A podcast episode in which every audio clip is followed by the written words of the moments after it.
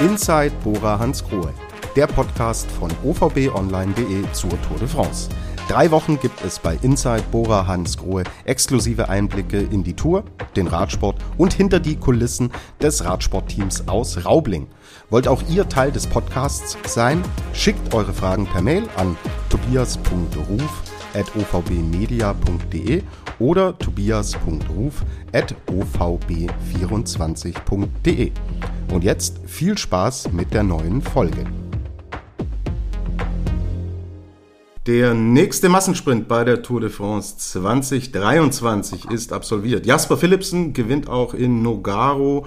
Bora Hansgrohe Sprinter Danny van Poppel wird Sechster. Ein wildes Finish das wir da heute gesehen haben. Und ich freue mich schon drauf, dass ich mit dem Teammanager von Bora, Hans Grohe, nämlich mit Ralf Denk, darüber jetzt sprechen darf. Hi, Ralf, Grüße nach Frankreich.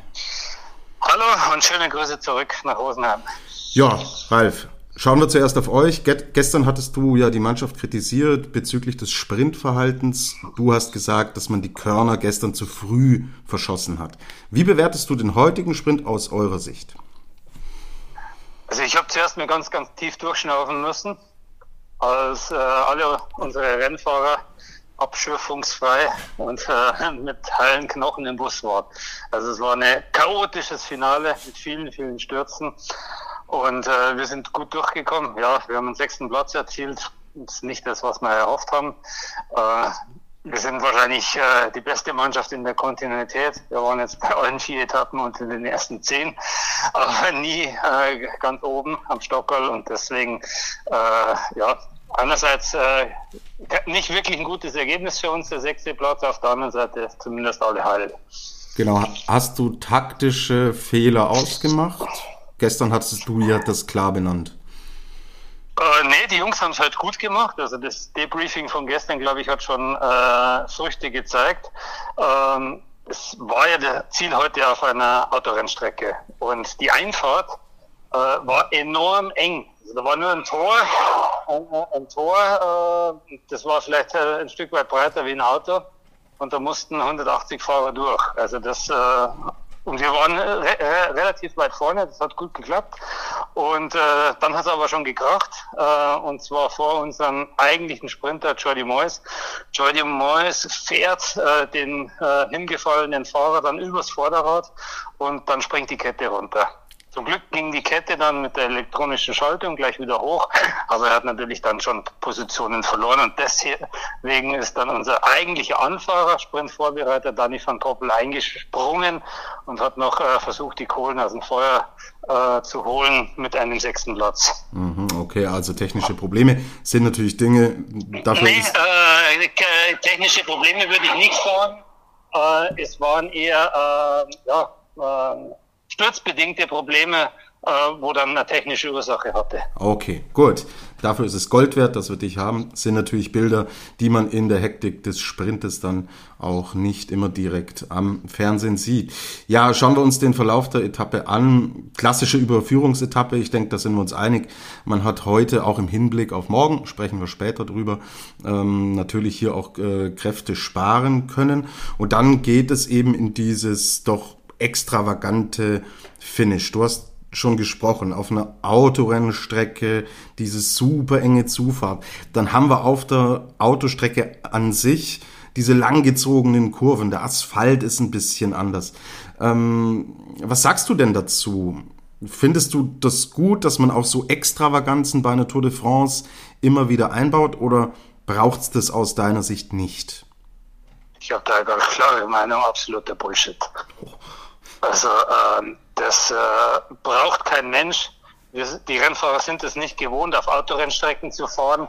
Äh, unser Sport findet auf der normalen Straße statt und wir brauchen, äh, um ein sicheres Finale zu haben, gerne in den Städten drin, äh, relativ breite Straßen, keine Fahrbahnverengungen. Es dürfen gerne Kurven sein, weil Kurven ziehen das Feld auseinander. Also es ist äh, besser, einige Kurven zu haben und dann äh, eine lange Zielgerade, wo äh, äh, toll gesprintet werden kann, die wo möglichst breit ist, wo man schon weit vorher das Ziel sieht. Das ist äh, das sicherste. Aber was heute äh, die ASO, die Veranstalter der Tour de France hier organisiert haben, das hat unseren Rennfahrern, ich habe jetzt mit anderen Rennfahrern noch nicht gesprochen, aber bei unseren Rennfahrern nur Kopfschütteln hervorgeholt. Mhm. Wie habt ihr euch denn darauf vorbereitet? Also es ist ja wirklich, du, du hast es ja ausgeführt, äh, sind ja auch Situationen, äh, ich, wahrscheinlich die meisten im Fahrerfeld werden noch nie auf einer Autorennstrecke äh, Radrennen gefahren sein. Ähm, wir haben uns äh, äh, also nur über äh, in der Theorie vorbereitet. Ähm, natürlich äh, gibt es ein Roadbook, da sind die Kurven eingezeichnet. Dann äh, arbeiten unsere sportlichen Leiter natürlich noch mit, äh, mit Google Earth und ziehen sich quasi die Autorennstrecke mal von oben vom Satelliten rein. Wir präsentieren das am Morgen den Rennfahrern. Äh, ja, mit, äh, mit Fotos eben noch oder mit äh, ähm, mit sonstigen Bildern, die uns im Internet zur Verfügung stehen von der Autorennstrecke. Aber besser können wir das nicht vorbereiten. Gell? Und dann fährt natürlich noch unser Scout, unser Streckenscout eine Stunde vor, äh, vor dem Feld da rein und gibt noch mal letzte Informationen unseren sportlichen Leiter. Der sportliche Leiter gibt es dann wieder weiter an, den Renn, äh, an die Rennfahrer. Aber im Endeffekt haben wir nicht wirklich gewusst, was uns erwartet. Und äh, ich weiß nicht, warum dass man das macht. Äh, es war auch kein Flair auf einer Autorennstrecke, die wo riesig ist, die wo weitläufig ist. Es äh, kommen da natürlich lange nicht so viele Zuschauer hin, als wie jetzt, wenn der Zieleinlauf in einer Stadt ist. Und von dem her nur Kopfschütteln. Okay, gut. Klare Meinung, so kennen wir dich. Danke dafür. Ralf, gehen wir mal rüber zu unserem heutigen Hintergrundthema. Äh, ja, es geht um eine Thematik, die derzeit in aller Munde ist. Es geht um künstliche Intelligenz. Künstliche Intelligenz basiert auf Daten. Radsportteams sind ja eigentlich Datenmonster, weil sie wahnsinnig viele Daten generieren. Vorab die Frage, wie präsent ist das Thema künstliche Intelligenz im Profiradsport? Ich würde mal sagen, es hat noch nicht wirklich Einzug äh, gehalten.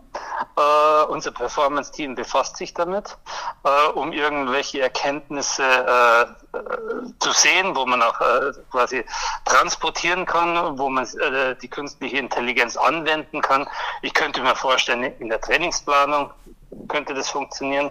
Es könnte funktionieren, dass äh, die künstliche Intelligenz äh, anhand der Leistungsdaten vielleicht auch irgendwann mal Lineups-Vorschläge macht. Also das heißt, dass nicht unsere Trainer äh, oder unsere sportlichen Leiter einen Vorschlag machen, wie ist das perfekte ähm, Tour de France Lineup bei einer gewissen Topografie, sondern es macht die künstliche Intelligenz. Das ist durchaus möglich. Ähm, wir arbeiten auch äh, äh mit äh, unserem Partner PwC an gewissen Projekten, äh, aber es ist äh, wirklich noch im Anfangsstadium und ich würde mal sagen fast im Brainstorming-Stadium. Aber äh, wir haben das auf dem Radar und äh, wir haben auch sehr datengetriebene äh, Performance Manager bei uns unter der Leitung von, von Dan Lorang. Und ähm, ich, ich glaube, wenn man das Thema nicht äh, auf dem Schirm hat, dann ist man schon zweiter Gewinner oder erster Verlierer. Aha, wirft man einen Blick zur Seite, zu anderen Teams? Was machen die? Fällt einem da was auf?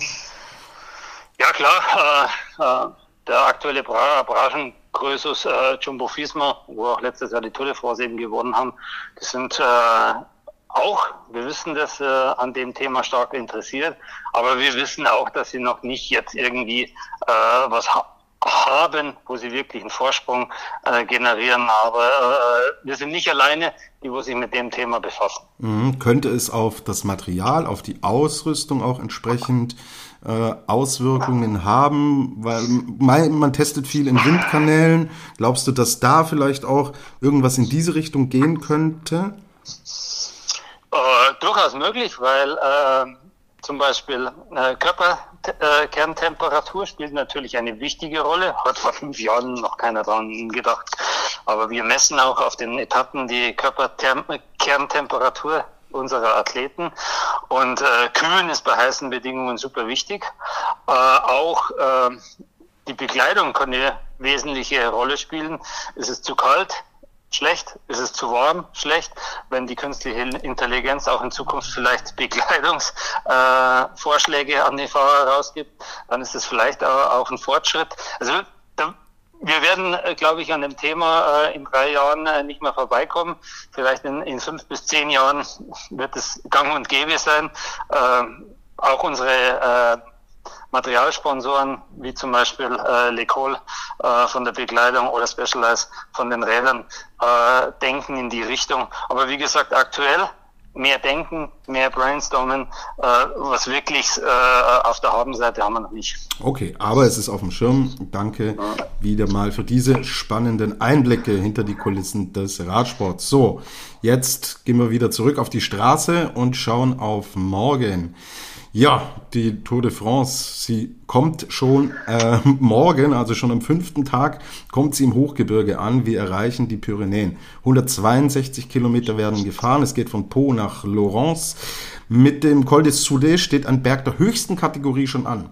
Uh, zudem haben wir äh, noch einen ein Anstieg der ersten Kategorie auch im Programm. Also fünfter Tag, Berg der höchsten Kategorie. Die Tour ist schon wild. Das kommt sehr früh, oder?